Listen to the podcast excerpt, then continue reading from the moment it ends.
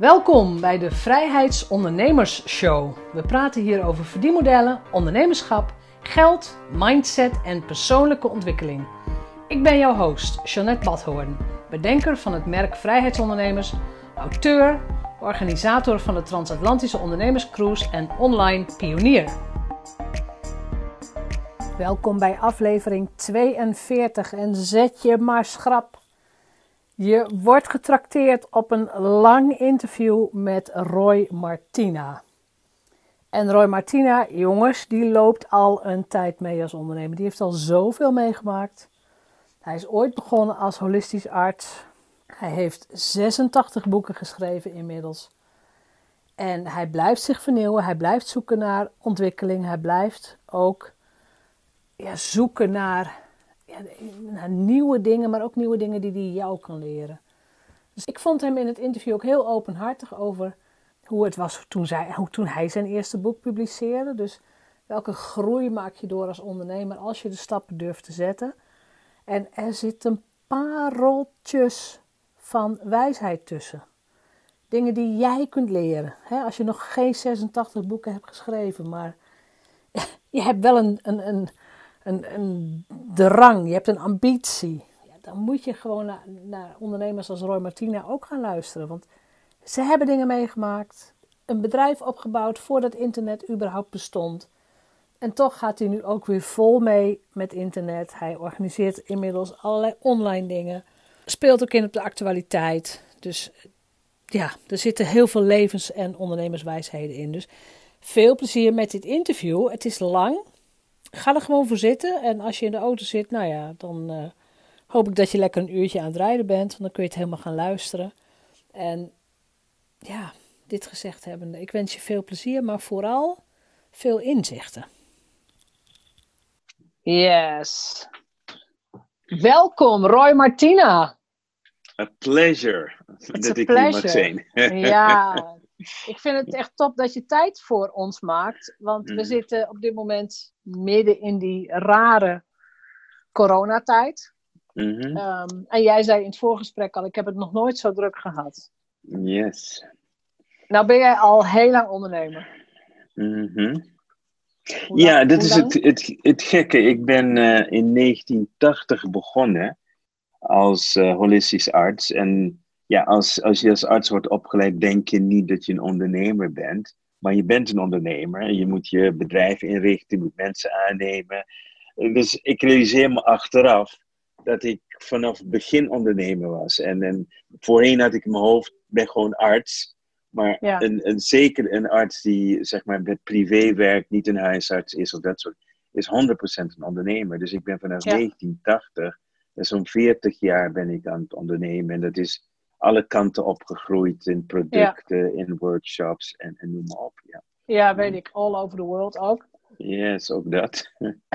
Heb jij ooit eerder zo'n crazy time meegemaakt? Zoiets als waar we nu in zitten? Ik kan me nog herinneren, en dat was toen met de aanval van Amerika op Irak. Dat was in 1990 geweest. Ja, dus, dat is die periode, ja. 1990 met 1991, ja. Ja, het was ook een hele gekke tijd. Heel veel spanning natuurlijk in de lucht. Dus zoals de coronavirus, dat is uniek, dat is nieuw. Ja. Ook voor de medische wereld. Ja, en je klopt. Ziet ook dat, zeg maar, de wereld waar ik in zit, ik noem de parallel medische wereld, want wij zitten in het zogenaamd holistisch alternatieve hoek, is het ook een hele interessante periode om te zien wat er met je collega's gebeurt. Sommigen die zijn helemaal vastgelopen, die kunnen niks meer. En dan bedoel je collega-artsen? Ja, collega-artsen, therapeuten. Ja. Omdat een businessmodel bijvoorbeeld bestaat als ze fysiek te zien. Dus de mensen komen naar praktijk toe. En als daar je businessmodel 100% is op gebaseerd, dan zit je nu gewoon thuis zoals de rest. Ja. En heel veel mensen zijn zo vastgeroest in hun gewoontes dat ze niet meer creatief kunnen denken. Ze zitten gewoon, ik kan niet werken. Dus dan kom je vast in je eigen gevangenis van realiteit. En ik ben nu ook bezig die collega's te helpen. Te zeggen van, we gaan je nu een nieuwe businessmodel geven. Hoe je vanuit huis uit mensen kunt helpen en ondersteunen en levens kunt redden. Dus dat is het stukje dat we nu ook aan het creëren zijn. Ja, precies. Voor ik collega's. Denk, Ik denk dat wij, tenminste ik ben al online ondernemer, maar wij als online ondernemers zijn hier eigenlijk de hele dag mee bezig. Om te laten zien dat het anders kan. Maar het is wel interessant wat jij zei. Van, hè, veel ondernemers zitten toch nog vast in één verdienmodel. Mm-hmm. Hoe kan het dat jij niet vast zit in één verdienmodel? En dat je steeds stappen maakt? Nou, je hebt in principe drie... Ik kijk heel vaak naar de dingen vanuit ook het medische. Ook naar de breinfunctie. Je hebt natuurlijk drie soorten breinfunctie. Je hebt de gewoontefunctie. Dat is gewoon jouw gewoontes. Daar zit je in vast. Daaronder zit ook nog wat er nu gebeurt, het reptiele brein. Dat is je overlevingsbrein. En daar heb je drie standen. Eén is angst. De ander is paralyse. En dan is agressie, de aanval. En in feite moet je nu naar de agressie. Nu moet je naar buiten. Nu moet je zichtbaar worden. En dan heb je het andere deel van de brein, dus het innovatieve brein, de frontale cortex, de voorhoofd, zeg maar. Dat noemen we vaak de helikopterview. Dus doe je een stapje terug en je kijkt naar het geheel. En dan stel je jezelf de vraag, wat betekent dit voor mij? En dan ga je innoveren, dan ga je veranderen, transformeren, transformatie. Dus voor heel veel ondernemers is dat de vraag die ze zelf moeten stellen nu. Hoe kan ik nu van de situatie transformeren naar een nieuwe situatie? Ja. En dan heb je dus de volgende deel van het brein, dat noemen we dan het creatieve deel van het brein. En dan ga je kijken, moet ik mezelf heruitvinden? Moet ik iets opnieuw gaan bedenken nu in deze periode? Dus voor heel veel ondernemers is bijvoorbeeld nu de tijd om contact te maken met de klant. Om te kijken, waar zitten je klanten nu mee? Maar wat is hun probleem? Ja. En kun je daar een stukje service geven? Misschien nog niet tegen geld, maar eerst gewoon vanuit de interesse. Mijn ideale klant, waar lopen zij tegenaan? En wat kan ik vanuit mijn expertise of vanuit de expertise van anderen? Want het is ook een tijd om te gaan samenwerken. Te zeggen, oké, wie is dan wel de persoon die een stukje dienst kan leveren aan mijn klanten nu? Die in de problemen komen vanwege het huidige probleem. Dus ik zie dat ook. Ja, ik zie het ook heel erg om mij heen. Want je bent niet de eerste die het zegt. En ga naar je klanten toe. Vraag waar ze mee zitten. Vraag hoe je ze kunt helpen. En ik vind ook dat je... now is the time to show up for your audience. Absolutely. Mm-hmm. Voor mij is dat ook een stuk leiderschap. Van oké, dit is er aan de hand. Wat kunnen we doen? Mm-hmm. Maar die samenwerking zie ik ook heel erg gebeuren. Mm-hmm. En hoe kan het dat, zeg maar, dat samenwerkingsgen wat we volgens mij allemaal hebben, dat dat alleen maar zo hard wordt aangesproken in crisissituaties? Kijk, in de normale situatie, en dat zie je vooral in Europa, in Amerika is dat een klein beetje anders, zie je dus, er is angst, dan zitten we in die emotionele brein, van als ik bijvoorbeeld een affiliatielink voor iemand anders ga doen, dat ik daardoor mijn klanten kwijtraak aan die ander. Dat is in feite de angst die daar dus zit. En dat is ook het stukje overleving. Van ja, als ik te veel samenwerk, word ik daar beter van of wordt die ander beter van? In Amerika hebben ze het lang uitgedacht dat samen iedereen elkaar launcht, je veel groter bereik krijgt. Veel groter, ja. Werkelijk exponentieel groter bereik kunt krijgen. Ja. En dan in Europa is het vele malen minder. En nu zitten we gewoon vast en nu ga je rondkijken. En vaak ga je vragen aan vrienden, collega's, hoe doe jij het, enzovoorts. En dan zie je in tijden van crisis dat je dan bereid bent om je gewoontes te veranderen. En dan, omdat iedereen nu in overleving zit, hoe gaan we samen nu hierin overleven? Ja. En dat het kleine ego die alleen aan zichzelf denkt, die gaat het niet redden. It's a numbers game. Hoe kunnen we door krachten te combineren bepaalde dingen doen? Bijvoorbeeld, ik heb een aantal experts benaderd. En mijn opdracht was simpel, hoe kunnen wij de eerste homeopathische vaccin gaan maken? Nou, dat is ons binnen no time gelukt. En we gaan dus ook maandag een persbericht over uitsturen. We hebben een vaccinatie en we zijn nu op zoek naar sponsors om dat bij grote groepen mensen te gaan uittesten. Want ik weet zeker dat we dus nu een doorbraak kunnen maken. Ik had het alleen niet kunnen doen. En normaliter zou je niet samenwerken, maar nu zie je dus die synergistische kracht van samen, dat het enorm versnelling creëert. En zie je ook over de hele wereld dat de instituten nu gaan samenwerken om allemaal in die vaccinatierace te gaan zitten en te proberen de eerste te zijn. Heel mooi om te zien. Ja. Ja, dat klopt. Grote farmaceuten die hun receptuur ineens gaan delen. Ja. Dat is ongekend. Het is wel waar wat jij zegt. Hè? In Europa is een verdienmodel als affiliate marketing... vindt men nog een beetje vies.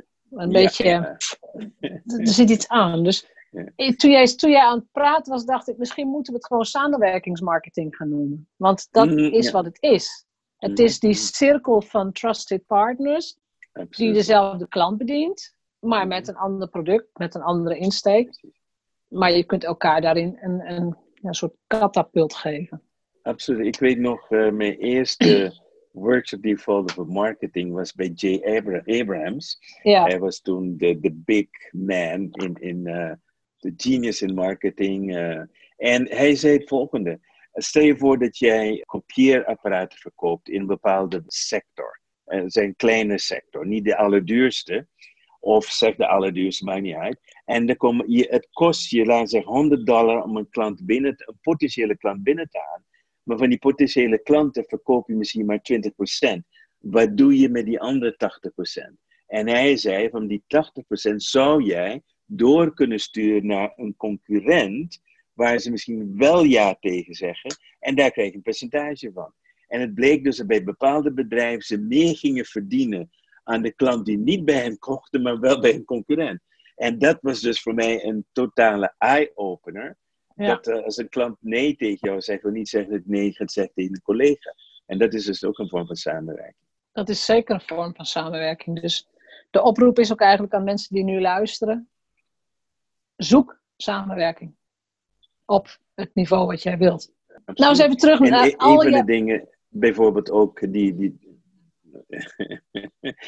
dus ook aanbieden, is aan mensen. Wij doen heel veel dus aan de coronavirus af. De preventie, de behandeling, de voorbereiding, de angst. En we hebben dus ook affiliatielinks van heel veel mensen. Zitten daar gewoon mee. Waarom zouden niet collega's een stukje service kunnen aanbieden? Van, heb je hier wat aan of niet? Dus het zijn hele simpele dingen. Waar we allemaal beter van worden en daardoor allemaal een verschil kunnen uitmaken. En zelfs mensenlevens kunnen hebben. Ja, nou dat is absoluut waar. Want ook als het niet om vaccins zou gaan. Je leven kan ook gered worden door het feit dat je ineens wel een klant hebt. Of dat je wel vooruit komt. Of dat je wel in de actie schiet. Want ik zie die freeze. Dat freeze instinct zie ik bij heel veel mensen. Die gewoon stilzitten en eigenlijk wachten tot het weer normaal wordt. En hopen dat het snel gaat. Ja. En... Dus terug naar jouw begin. Kun jij je nog het moment herinneren dat jij je eerste boek publiceerde? Yes, dat kan ik zeker. Dat was een boek dat heette Vitaliteit. Dat was mijn eerste boek.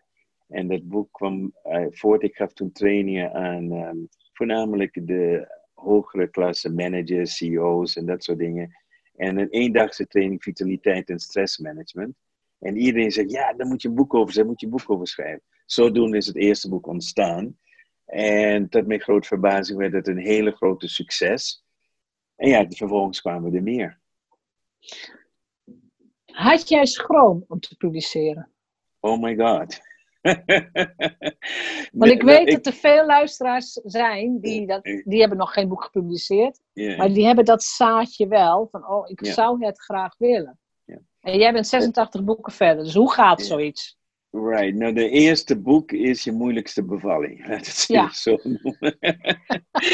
Bij eerste boek kom je jezelf voornamelijk tegen. Hè? Ja. En ze allemaal, ik noem het ego-vragen. Wie ben ik en wie is geïnteresseerd en er is al zoveel gepubliceerd hierover. Wat heb ik hier nog aan toe te voegen? Dat is het eerste deel dat je tegenkomt. Nou, als je daar overheen springt, dan ga je schrijven en dan kom je in de kritische perfectionistische fase. Het is dus nooit goed genoeg en dan ga je het nog een keer bekijken. En dan wordt het zo'n lange bevalling, omdat op een gegeven moment, dat deed ik dus met mijn eerste boek ook en ik kwam niet verder. En op een gegeven moment heb ik gegeven aan een vriend van mij, waar ik samen workshops mee deed, Ralf Bakker. En ik zei, Ralf Bakker, wil jij even kijken, vind jij het goed genoeg? En Ralf Bakker heeft een paar zinnetjes toegevoegd en zijn naam eronder gezet. Dus dat was zijn eerste en laatste boek. Dus, en dan krijg je dus het zoeken naar een uitgever. En dat is ook weer een andere stappenplan. En vroeger hadden we niet het zelf uitgeven of dat soort dingen waren er dus niet. En dan heb je het uitgegeven en dan denk je, je bent nu klaar, nu ga je zitten. Nou, en dan blijkt, dan moet je ook nog werk gaan doen. Ja, je moet het zelf verkopen. Absoluut. Een van mijn uitgevers, Heyhouse, is een hele grote. Ja. Die zei in een workshop het volgende. Als auteur is jouw taak als uitgever is het onze taak om het boek in de boekhandels te krijgen. Jouw taak is het om uit de boekhandels te krijgen. En dat is dus een heel ander stukje marketing, noem maar op, en dat soort dingen. Dus dan leer je heel veel van het proces. Het is een prachtig mooi proces met jezelf. Maar het ik kan me de eerste boek nog herinneren. Dus for sure. Ja, for sure, inderdaad. En, hoe lang heb je erover gedaan, over je eerste boek? 1,5 jaar. Ja, ik ook. Ook 1,5 jaar. Ja. Dus misschien staat dat ervoor, ik weet het niet. Ja, dat was een proces toen, weet je wel. Ja. Door al die ik noem het, door dat hele proces heen te gaan met jezelf. Ja. En op een gegeven moment, kijk, ik heb nu in de COVID-periode al 3 boekjes geschreven, waren niet grote boekjes, wel 40 pagina's.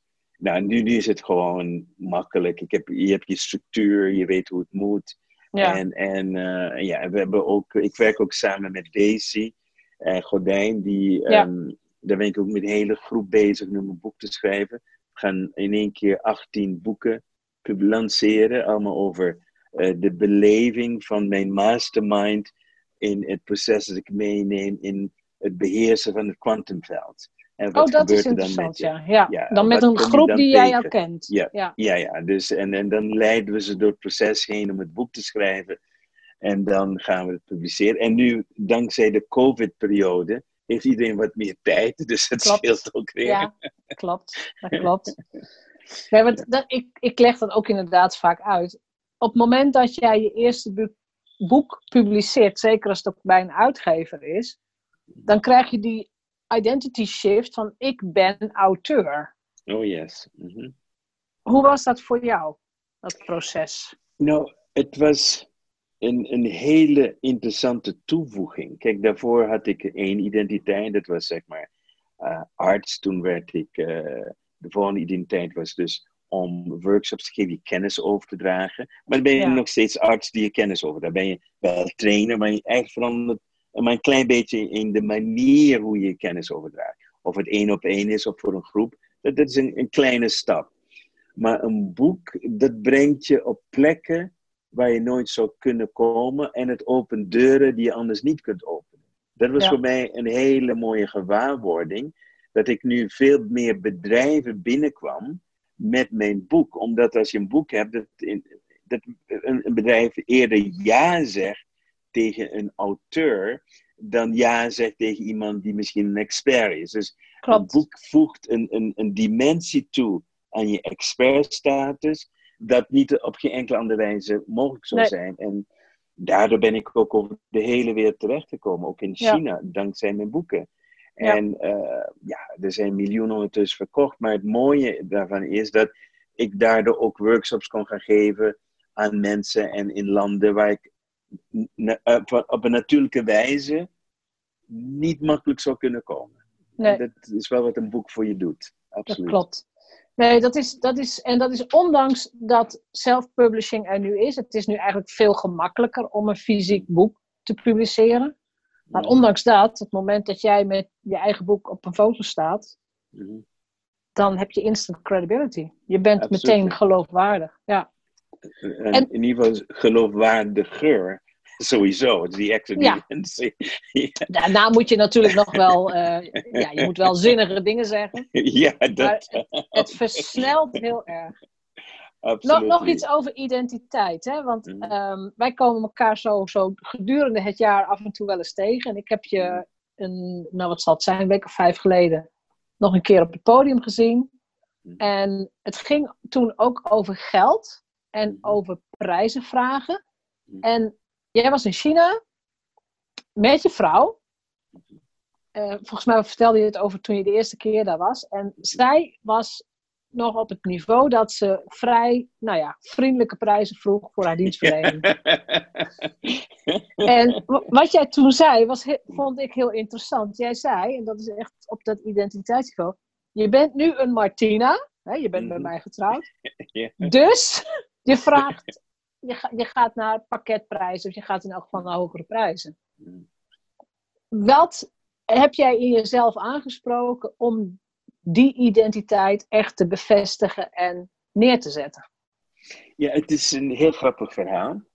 En sowieso gaf ik heel veel training in het bedrijfsleven. Daar liggen de prijzen natuurlijk anders dan wanneer je, zeg maar, gewoon een leken dus doet. En ik heb uit een gewoonte dat als ik iets niet wilde doen, dat ik geen zin had om op te treden bij een bedrijf, dan vroeg ik 4 keer de normale prijs. En tot mijn verbazing werd dat betaald. Ja. Dus, en ik was van, wat? Ze zijn bereid te betalen. Ik zal het nooit vergeten. Ik werd ook gevraagd op een gegeven moment door een Russische familie. Die waren heel erg rijk. In Londen om een zoontje te behandelen met een hersentumor. En ik had er helemaal geen zin in. Sowieso, mij en Russen, wij gaan niet zo goed samen op het algemeen. En dus ik vroeg gewoon €5.000 per uur. Maar dan moesten er wel 3 dagen achter elkaar elke dag een consult zijn. Dat was €15.000, 1 keer per maand. Nou, ik dacht, daar zeggen ze absoluut nee tegen. Absoluut niet, dus daar ging ik naar Londen. Waarschijnlijk hebben ze het niet eens gevoeld. Nee, precies. En dat was de beste tijd van mijn leven. En dat heeft heel veel voor me gedaan. Dat is ook wat ik toen met mijn vrouw heb gedaan, is gewoon haar een klant gegeven voor die $5.000. Dus wat er gebeurt in jezelf is dat de meeste ondernemers niet weten wat een meerwaarde is. Men plakt een waarde aan je service, aan je dienst. Je zegt, oké, wat zijn misschien €250 per uur. Men komt er veel vanuit het ZZP denken. Ja, zit nog het uurtje factuurtje. En daar plakt men zijn waarde op. Maar wat ik aan ondernemers leer is je werkelijk gaan beseffen wat jouw meerwaarde is.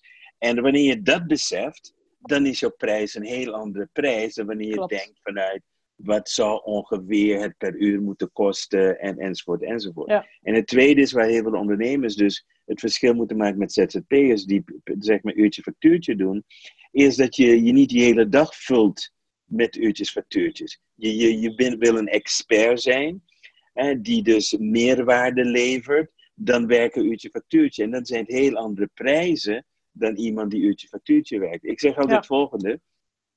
Het verhaal van de man met de Ferrari. De Ferrari die loopt vast op de autoweg en hij belt zo'n Ferrari-mechanicien, die komt eraan. Die opent de kap en die pakt een hamer en geeft een tikje ergens in de motor en zegt het is gefixt. En die vent vraagt hoeveel? €500. Hij zegt €500 voor het geven van een klap met een hamer. En die mechanicien die antwoordt, het is niet de klap met de hamer, het is weten waar je die klap met de hamer geeft. En dat maakt bij heel veel mensen het verschil. Dat is de expert. Weet je, je hebt een expertstatus en daar vraag je meerwaarde voor. En de tweede stap is dat om dan congruent daarmee te worden. Dus ik heb tegen mijn vrouw gezegd, je moet voor de spiegel oefenen, als iemand vraagt hoeveel kost het je, dat jij kan zeggen, echt ongenuanceerd, ongegeneerd, €5.000. Nou, dat moet je 1000 keer zeggen. Ja. Want je ziet heel vaak, wanneer het komt over prijs, dat daar zie je de energie veranderen. Dat zie je dus ook bij heel veel ondernemers die dan een upsell gaan doen. En dan zie je hoe ze vastlopen, hoe ze ongemakkelijk worden. Zenuwachtig. Ja. Precies. Ja. Dus je moet daarin oefenen, je moet daar congruent in worden, het moet helemaal goed voor je voelen. Je moet helemaal in je identiteit integreren, jouw meerwaarde. En dan is die energie, dan heb je de wet van aantrekkingskracht. Dan heb je heel iets anders dat dus werkt. Maar het is een heel grappig proces om daar doorheen te gaan. Ja. Het is een uitermate boeiend proces. En er komt ook steeds weer een level bij. Op het moment dat je gewend bent aan 5000, dan ga je misschien naar een ander level. En dan denk je, ga ik nu echt 15.000 vragen? Iemand zei dat heel mooi. Dat is, hoe heet die, van de Chicken Soup for the Soul. Ik was bij hem niet Victor Hansen, maar die ander. Ja. Ik was bij hen thuis in een workshop. En hij zei, je prijs gaat omhoog op het moment dat er meer aanvraag is. Als je ziet van, de mensen betalen dat graag, dan moet je prijs omhoog. Dan moet je niet op dezelfde prijs blijven zitten. Nee, op het moment dat je volgeboekt zit, dan ben je te goedkoop. Ja, precies. Ja. Mm-hmm. Wat kun jij... ik ben even ondertussen die auteur aan het opzoeken, maar ik vind hem zo wel. Wat zou een eerste goede stap zijn voor mensen? Want we hebben het over uurtje factuurtje. Ik ben er ook geen fan van. Ik heb daar al eerder ook een podcast over opgenomen. Mm-hmm. Want wat ik in 1 uur kan bereiken, of wat jij in 1 uur kunt doen, mm-hmm, daar zit wel, 10, 20, 30 jaar ervaring ingestopt in dat uurtje. Daarom kunnen we dat ook. Maar wat zou voor mensen een goede eerste stap zijn om zich te beseffen dat een uur geen koppeling heeft met geld? Ja, de eerste plaats, we hebben al iets over meerwaarde. Dus als je gaat kijken vanuit uur, dan kijk je alleen vanuit de tijd. Je kijkt niet naar de content. De content is waar je je expertstatus in geeft. Dit is je ervaring, het is wat je hebt geleerd. Dat is wat je gaat geven in die uur, of die 2 uur, of die middag, of wat dan ook. Dat is 1 model. Het tweede is dat ik altijd tegen ondernemers zeg, kijk eens goed naar je model. Wil jij, je moet een soort piramide creëren, waarbij in de top, en dat noem ik dus de toename van intimiteit, hoe meer de intimiteit toeneemt tussen jou en de klanten, hoe hoger de prijs. Dus je begint bijvoorbeeld, ook de funnel. Weet je, begint ergens aan waarbij je iets weggeeft gratis of heel lage prijs. En dan heb je dus steeds meer dat het toeneemt. Dus je moet ook daarna gaan kijken, naar je businessmodel. Dat je jezelf schaars moet maken en niet iedereen bij je kan komen. En dus dat men door een paar stappen heen moet gaan voordat men besluit van Dus dat zou je kunnen doen met bijvoorbeeld een aanbieding van een cursus of adviezen waar mensen dan... Dat je kunt recorden, video's, noem maar op. Dus dan geef je al waarde weg. Willen ze meer? Dan kun je er steeds een verder stap dus in maken. En ik denk dat wanneer ze moeten eerst naar een businessmodel gaan kijken. Van zit mijn businessmodel wel goed in elkaar? Heb ik een funnel systeem? Ja of nee? Kan ik dat creëren? Nou, en dan heb je een heel ander verhaal. Dus als je nu kijkt, een workshop versus een retreat. Versus een VIP-dag. Versus een 1-op-1. Dat is een hele funnel waarin mensen dan zichzelf in kunnen vinden. En dus zal niet iedereen kan dan nog die 1-op-1 betalen. Maar dat is ook niet erg.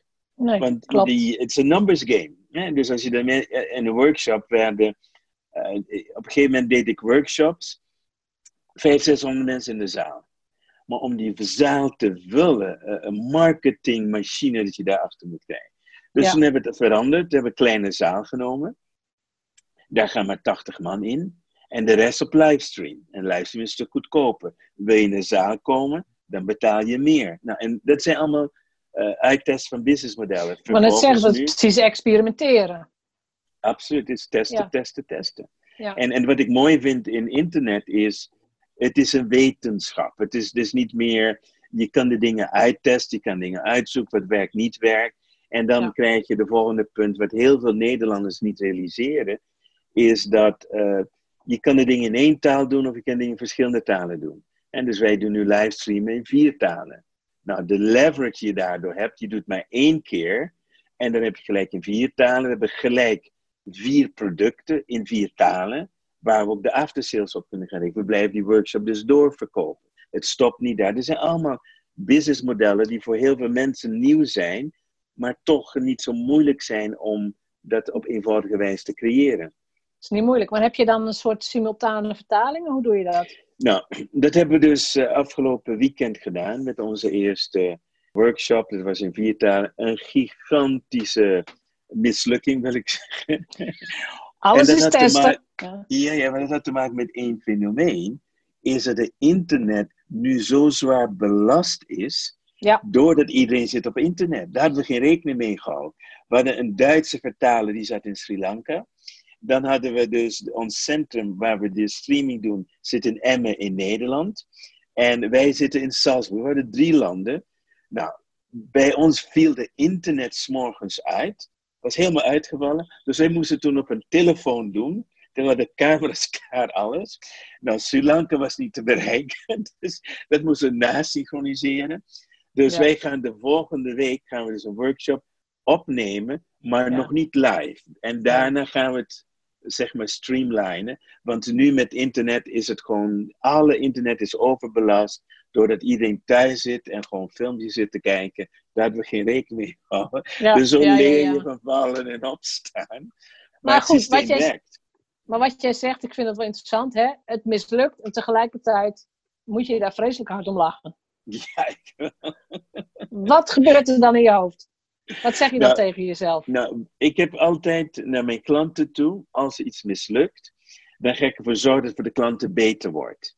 Dus dan ga ik ze extra dingen aanbieden. Dan zeg ik, oké, ik bied mijn verschuldiging aan. Nou, iedereen begrijpt dat. We hebben heel vaak dat heel begrijpende klanten. We leggen het helemaal precies uit. En dan zeg ik bijvoorbeeld voor de Duitsers, want dat was een volledige mislukking. Jullie krijgen nog een halve dag erbij, Q&A, waardoor jullie toch dat extra aandacht krijgen. Alleen voor de Duitsers. Nou, op die manier, en ook voor de Italianen hebben we dat gedaan, enzovoort. Dus je maakt eigenlijk, dat vind ik heel mooi gezegde in het Engels, when you have lemons, you make lemonade. Dus je maakt van je limoenen, maak je limonade. Ja. En als je dat dus leert, ook als een klant niet happy is, dan kun je altijd zoeken naar hoe kan ik nog steeds van die niet-happy klant een happy klant maken door dingen weg te geven, extra aandacht te geven, noem maar op. Ja. En je leert natuurlijk van je ervaring. En daardoor zorgen we nu ervoor dat we het eerst gaan opnemen, nasynchroniseren. En dan zit in één keer... Goed, of tenminste iets anders kan gebeuren, maar dan leer je daar ook weer wat van. Volgens mij hebben we weer een nieuw marketingmodel ontdekt. Het failure marketing. Yes! Ja. Er gaat iets mis en je denkt, nou ja, God, we gaan het maar weer opnieuw of we gaan het beter doen. Ja. Ja, en hoe kunnen we van die mislukking alsnog die limonade maken, waardoor we toch die klantenbinding houden. Het gaat in dit geval dat een klant je ook leert kennen. Hoe ga jij om met adversity? Hoe ga jij om met als het niet goed gaat? Nou, dat is natuurlijk voor klanten heel erg belangrijk. Ja, dat is geen paniek, maar we gaan het oplossen. Hier kunnen we ook niet alles aan doen.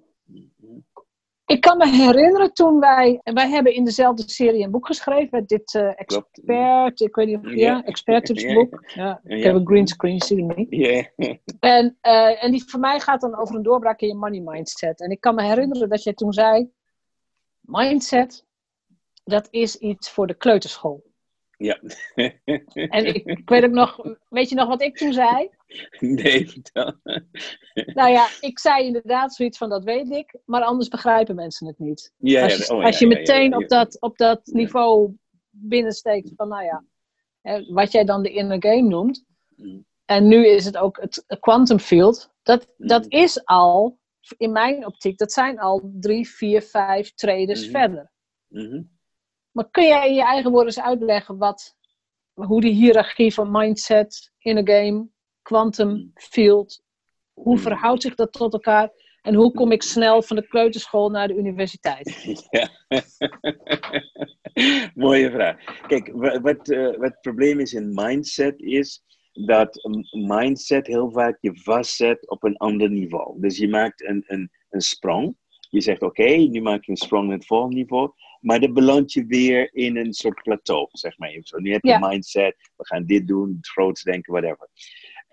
En waar we naartoe willen is meer een glijdende mindset. We noemen meer een mindshift die constant evolueert over de tijd. Dus als je niet in de set mind komt... Maar je meer komt in een evolutionair proces van ontwikkelingen blijven doorgroeien. En hoe wij dat dus noemen is het volgende, dat je comfortabel wordt in de discomfort zone. Dat je continu je grenzen blijft opzoeken. En dat is voor heel veel mensen, is dat het ergst van iedereen van nature zoekt naar de comfort zone. Waar kan ik me lekker in nestelen? En dan gaat het lekker door. Nou, laten we kijken naar de coronaviruscrisis die we nu hebben. Voor heel veel mensen die dus vast zaten. Mindset gaat nu lekker. We hebben nu lekkere flow gevonden. Heel veel mensen zijn gecrashed. Omdat zij niet getraind zijn in die constante evolutionair proces. Hoe pas ik me aan? Hoe blijf ik mezelf uitdagen? Hoe blijf ik groeien? Dus een van de dingen van die, vooral het streven, en dan komen ze bij de quantum mindset, of de quantum mindship, is dus dat wij vaak te klein denken. Wij denken heel vaak aan, oké, weet je, ik verdien nu 1 ton per jaar, nou 2 ton is lekker. Dat klinkt heel erg lekker. In quantum zeggen we, ga exponentieel denken. Nu, wat als jij even vergeet waar je bent, vergeet helemaal waar je nu mee bezig bent, maar wat is je end game? Wat zou jij bijvoorbeeld willen zijn? Nou, er zijn heel veel mensen die zeggen, ja, ik wil financieel vrij en financieel onafhankelijk zijn. Oké, ja. Hoe ziet dat eruit? Nou, en dan gaan we het nog een keer groter maken. Dus we gaan in feite dan zelfs in een grootste droom, gaan we ze weer uit hun comfortzone halen. We gaan het net zo lang stretchen, tot je bijvoorbeeld zegt van, wauw, dit geloof ik niet eens dat mogelijk is. Dus in een kwantum gaat het erom dat jij met jouw normale wijze van denken nooit zou kunnen bedenken dat wat je in het quantum mind kunt halen. Dus voor mij is de challenge van miljardair zijn. Het had voor mij geen enkele inhoud. Het kon me niks bij voorstellen. Tot ik ging bedenken, wat zou ik dan kunnen doen? Ja. Wat voor soort invloed zou ik kunnen hebben? Wat zou ik voor goed kunnen betekenen in de wereld? En dan zie je ook het verschil tussen ego en het verschil uitmaken. Zolang ik zit in mijn comfortzone, ben ik bezig voor mezelf. Op het moment dat die mind stretch naar de wereld of naar een heel groot verschil uit te maken, ben ik niet meer bezig met mezelf. Want het gaat mij niet om die miljard. Die miljard, of ik 1 miljard op de bank heb of een paar miljoen, daar zit het verschil niet in. Het verschil is de invloed die je hebt. En dan ga je jezelf vragen, what's the difference I can make? Hoeveel meer mensen kan ik helpen? Nou, ik weet zeker, als ik... Nou, vroeger was 1 miljard heel veel. Nu denk ik al in 10 miljard, bijvoorbeeld. Ik heb nu al dingen bedacht waar dat mogelijk mee zou kunnen zijn. En wat er dan gebeurt is... Wat er gebeurt in het kwantumveld is... dat je 1 ding moet uitschakelen... en dat is hoe je er komt. Ja. En dus, kijk, in het kleine... maak je een businessplan. Oké, ik ga dit doen, meer marketing. Ik ga meer percentage in marketing stoppen. Ik ga meer mensen aantrekken. Dat kun je allemaal bedenken. Dat is het innovatieve. Dat is de frontale cortex. Maar quantum is het verbinding met het veld. Dus het is niet meer het ik en het denken, maar het verschil maken in de wereld. Nou, dan ga ik eerst kijken naar mijn vakgebied. Wat zou ik willen doen? Ik zou een nieuwe vorm van geneeskunde in de wereld willen neerzetten. Nou, daar heb je miljarden voor nodig. Nou, toen begreep ik waar die miljarden voor nodig had. Maar ik weet nog steeds niet hoe ik aan die miljarden kom. En dus want er gaat iets gebeuren als jij die persoon wordt, die leeft in de toekomst van jouw quantum, zeg maar, droom. Dus jouw taak is om hetzelfde te denken, dezelfde manier van voelen en ervaren te bereiken. Dan gaat het universum zich samenspannen door middel van synchroniciteit, om deuren voor jou te openen, die anders nooit open zouden gaan. Ja. Dus wat gebeurt er met mij is, nu bijvoorbeeld, is er een kans dat met die homeopathische vaccinatie, als wij dit kunnen aantonen, nou, alleen in Amerika moeten 100 miljoen mensen gevaccineerd worden. Wat zou dat gaan betekenen als je zo gaat nadenken in geld? Dat zijn miljarden. Neem de hele wereld. Dat zijn miljarden. Eén hoeft te doen is bewijs het werk. Nou, dat is dus 1 stap. Ik heb een middel gevonden in Suriname, in de jungle, wat misschien een van de ergste ziektes ter wereld, de grootste, snelst groeiende ziekte ter wereld, dat is namelijk suikerziekte, kan gaan behandelen. Nou, daar zijn we dus nu ook mee bezig. Dat heb ik niet bedacht, dat komt naar je toe door synchroniciteit. Ja. Ja. Dus het verschil tussen mindset, om het samen te vatten, en de quantum mindshift is dat je nu informatie gaat krijgen uit een imaginaire wereld die je zelf niet kunt bedenken. Want je stapt in een soort Walt Disney film van fantasie en daardoor ga je iets anders uitstralen in het kwantumveld, waardoor je andere mensen en andere dingen gaat aantrekken, waardoor het onmogelijke in 1 keer steeds helderder wordt en het hoe zich ontrafelt op je pad terwijl je naar voren beweegt in het worden van die persoon die in die droom bent. Dat is eigenlijk het quantum. Klinkt een beetje heel complex. Ja, nee, ik snap hem. Ik ben ook al een tijd bezig om dit te ontdekken. Ja. En ik omschrijf het vaak als een soort collectief bewustzijn. Het is er. En waar de meeste mensen die ik dan spreek moeite mee hebben, is om zich op die manier ook af te stemmen met nou, iets wat je eigenlijk niet ziet. Ja. En wat jij zegt, hè, fantasiewereld, dat is ons natuurlijk vanaf dag 1 afgeleerd. Precies, luchtfietserij, ja. Dromen, hoe heet het, luchtkastelen. Doe maar normaal. Doe maar normaal, ja. Ja. En je hebt ook rolmodellen nodig. Voor mij was een prachtig mooie rolmodel was Elon Musk. En dat is voor mij mijn rolmodel. En die heeft voor mij ook mijn identiteit veranderd. Waar voorheen ik mezelf zag als arts, zie ik mezelf niet als arts. Ik ben gewoon, ik sta open voor alles. Ik identificeer me niet meer met... alleen met mijn gebied van expertise. Ik ben ook bezig met andere dingen die ik nooit zou zijn gestart als ik mezelf zou zien als arts. En ik denk dat het doorbreken van die identiteit en het openen van jouw creativiteit, dat alles mogelijk is. Jouw potentieel is zo groot, je hoeft je niet te beperken. En natuurlijk, de schoorsteen moet roken. Natuurlijk moet je wel zorgen dat je normale business doorloopt, maar je moet ook een gedeelte van je dag, al is het de 20 minuten, besteden om te leven in die andere kwantumveld, die andere wereld, waardoor je steeds meer, zeg maar, je hulpbronnen in jezelf gaat openen en daardoor je denken gaat veranderen. En dan krijg je kwantumdenken. En Elon Musk is een kwantumdenker. En dat is het. En we hebben het allemaal in ons. Hij is niet beter of slechter dan wie dan ook. Nee. We hebben allemaal bij onze geboorte hebben allemaal hetzelfde meegekregen. Dat klopt. Heeft het ook te maken met dat je zelf toestemming geven? Ik geloof dat het begint met jezelf af te vragen, is dat mogelijk? Dus van, is het waar? Dus ik doe heel vaak met de mensen een oefening. En dan laat ik ze teruggaan naar een geboorte toe. En dan zeg ik, moet je je voorstellen dat jij jezelf als pasgeboren baby in je handen vasthoudt. Wie ben jij om tegen deze baby te zeggen, ja, jij gaat opgroeien en jij wordt maar dit? Wie ben jij om te zeggen tegen de baby dat er niet een Nikola Tesla in die persoon leeft? Een Bach of een Beethoven of een Michelangelo. Het is net als je een Apple-computer koopt en dat je alleen gebruikt om te typen.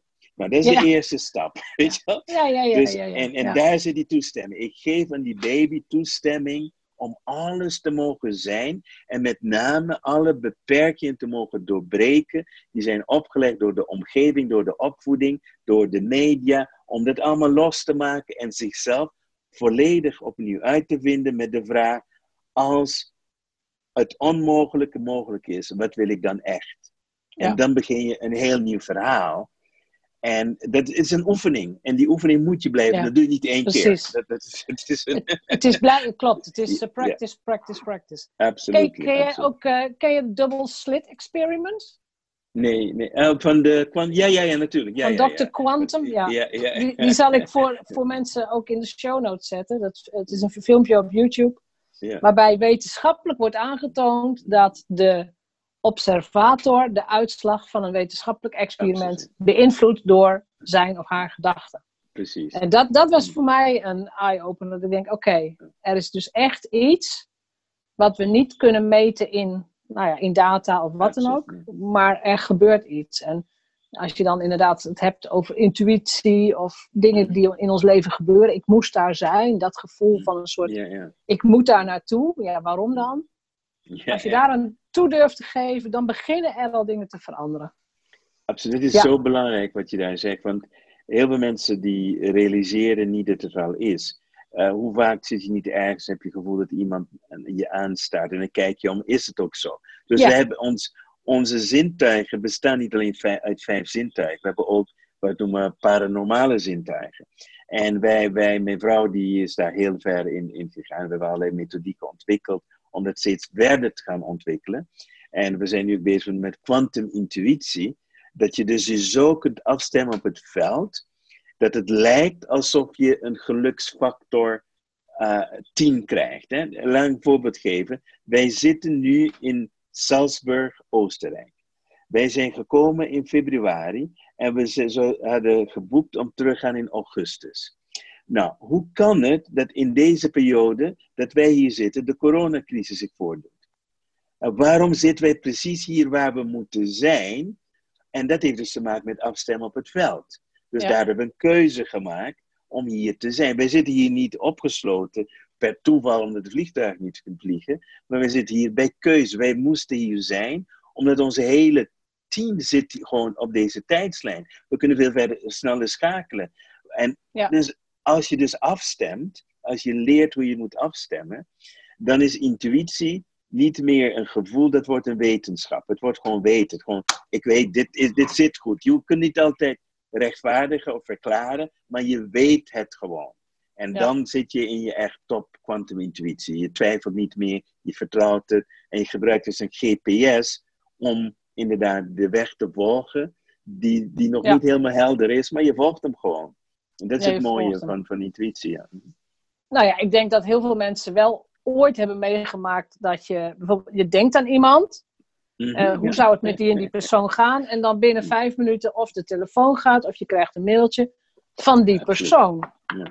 Dat is een beetje, nou ja, huistuin- en keuken-intuïtie, maybe. Ik weet het niet, maar... Ja. Dat weet je waar. Of je denkt aan iemand, je pakt de telefoon en dan komt net een bericht binnen. Dat soort dingen allemaal, Dat is. Maar en dus... dat is dus geen toeval. Het is geen toeval. Het is juist... Ja, die golf die je uitzendt of zo. In quantum zeggen we het volgende. Dus niets, zelfs in chaos, is een structuur. Dus als we gaan kijken naar die coronavirus, het lijkt een chaos, maar er zit een structuur achter, er zit een intentie achter. Er gaat een enorme transformatie plaatsvinden hierdoor. En er zijn allemaal dingen ook aan het gebeuren onder de oppervlakte, wat heel veel mensen niet zien, omdat ze afgeleid worden. Het is net als een magier die trucs doet op een podium, die leidt je af. En in één keer gebeurt er iets dat je niet zien aankomen. Dus dat gebeurt dus ook. Wat gebeurt er onderhuids? Wat verandert er onderhuids? Er zijn een aantal bedrijven nu die dus enorm baat hebben bij de coronavirus. Dus te kijken naar Amazon bijvoorbeeld. Amazon groeit nog meer. Gewoontes gaan veranderen. En als ondernemer moet je gaan afvragen, indien dit 1 keer gebeurt in mijn leven, heb je pech. Maar stel je nu voor dat het nog een keer zou kunnen gaan gebeuren. Ben je dan de 2e keer voorbereid? Heb je dan je les geleerd? Ben je getransformeerd? Heb je businessmodel aangepast of niet? Ben je meer online zichtbaar? Dus dat zijn de vragen die we ons nu moeten gaan stellen, ook als ondernemer. Klopt. En niet alleen van we hebben pech en we moeten nu zo zien te overleven. We moeten juist deze tijd gebruiken om te transformeren en er sterker uit te komen. Ja. Bijvoorbeeld voor mij was het zo. Ik ben begonnen met een nieuw bedrijf.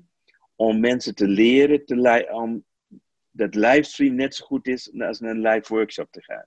Ja. Met als doel, als ik terugkeer naar Amerika, dat ik daar thuis, gewoon vanuit mijn huis, gewoon kan livestreamen op heel de wereld. En niet meer zoveel workshops moet gaan doen. En niet meer zoveel hoeft te reizen, precies. Ja. Nou, wat heeft de coronavirus voor mij gedaan? Die heeft alleen maar het proces versneld. Ja.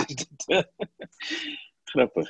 Ja. Ik zit even te kijken naar mijn aantekeningen, mijn vragen. Maar volgens mij hebben we het gehad over shift en identiteit. Dat is iets waar ik in elk geval mensen op wijs en in train. We hebben het gehad over het kwantumveld. Heel interessant. We hebben het een beetje gehad over jouw carrière, maar volgens mij moeten we daar 3 weken voor nemen als we alles gaan bespreken. Dus dat doen we niet. Waar kunnen mensen iets over jou vinden? Kunnen ze iets meteen bij je aanvragen? Ja, we hebben een aantal dingen die we sowieso aanbieden voor mensen in deze periode. Ik weet dat heel veel van de lezers, die hebben dus zeg maar bijvoorbeeld ouders of mensen die in een risicogroep vallen. Ja. Dus we hebben ik heb een boekje geschreven, dat heet Homeopathie en COVID-19. Dat is gratis, geven we zo weg. Waar we mensen leren hoe ze zichzelf kunnen beschermen in geval van, zeg maar, infectie. Ik heb iets gecreëerd wat nog niet bestond. Is dat je jezelf kan indelen in welke risicogroep je valt. Val je risicogroep 1, 2, 3, 4 of 5. En hebben de coronavirus in 5 fasen ingedeeld. Fase 0 is niks aan de hand. Fase 1, verdenking. Fase 2, nu weet je het echt. Dus al die dingen hebben we dus uitgewerkt. En heel simpel. Dat is dus 1 service die we aanbieden. Dat kan iedereen gewoon sowieso aanvragen bij support@roymartina.com. En dat is 1 ding. We geven heel veel gratis weg. Ook, we hebben een webinar, noem maar op. Maar men kan alles aanvragen bij support@roymartina.com. We kunnen alle gratis boekjes aanvragen. Mijn eerste en belangrijkste zorg is dat ook een tijd is wat we noemen social capital. Heel veel weggeven.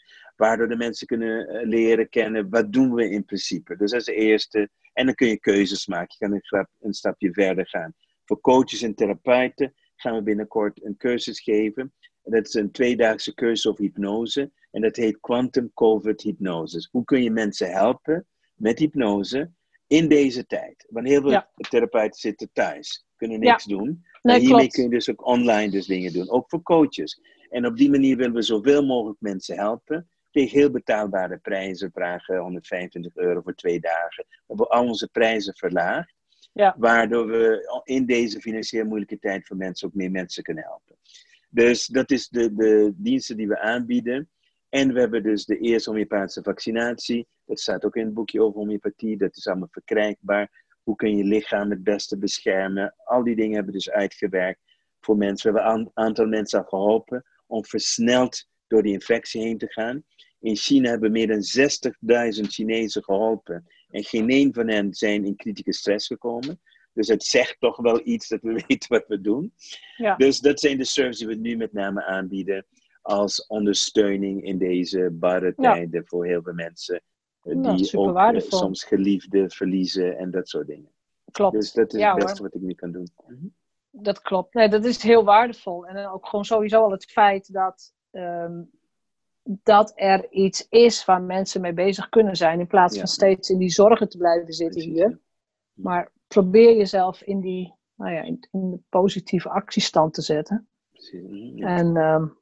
En goed. Het zijn hele bijzondere tijden. En het is ook heel erg, vind ik, heel bijzonder om op dit moment, want ik doe heel veel interviews in deze periode, om te kijken hoe mensen daarop reageren. Te kijken wat er gebeurt. En daar zit echt een hele mooie rode draad in. Mensen inderdaad, show up for your audience. Ja. Ze doen het. Ja, dat is goed. Mag ik jou hartelijk bedanken? My pleasure. Thank you voor dit zeer interessant gesprek. En ik zal ook alles wat je verteld hebt, waar ik linkjes van heb, staan in de show notes. En als mensen meer willen weten, sturen ze gewoon een mailtje naar je. Helemaal goed. Dankjewel, Jeanette. Till next time we meet again. Till next time we meet again. Thank you. Bye bye. Bedankt voor het luisteren naar de Vrijheidsondernemers Show. Geef de show een review op iTunes. Als vrijheidsondernemer werk je waar, wanneer en met wie jij wilt. Dat gun ik jou ook. Ik weet dat het kan. En bij de juiste keuzes is vrijheid ook voor jou mogelijk.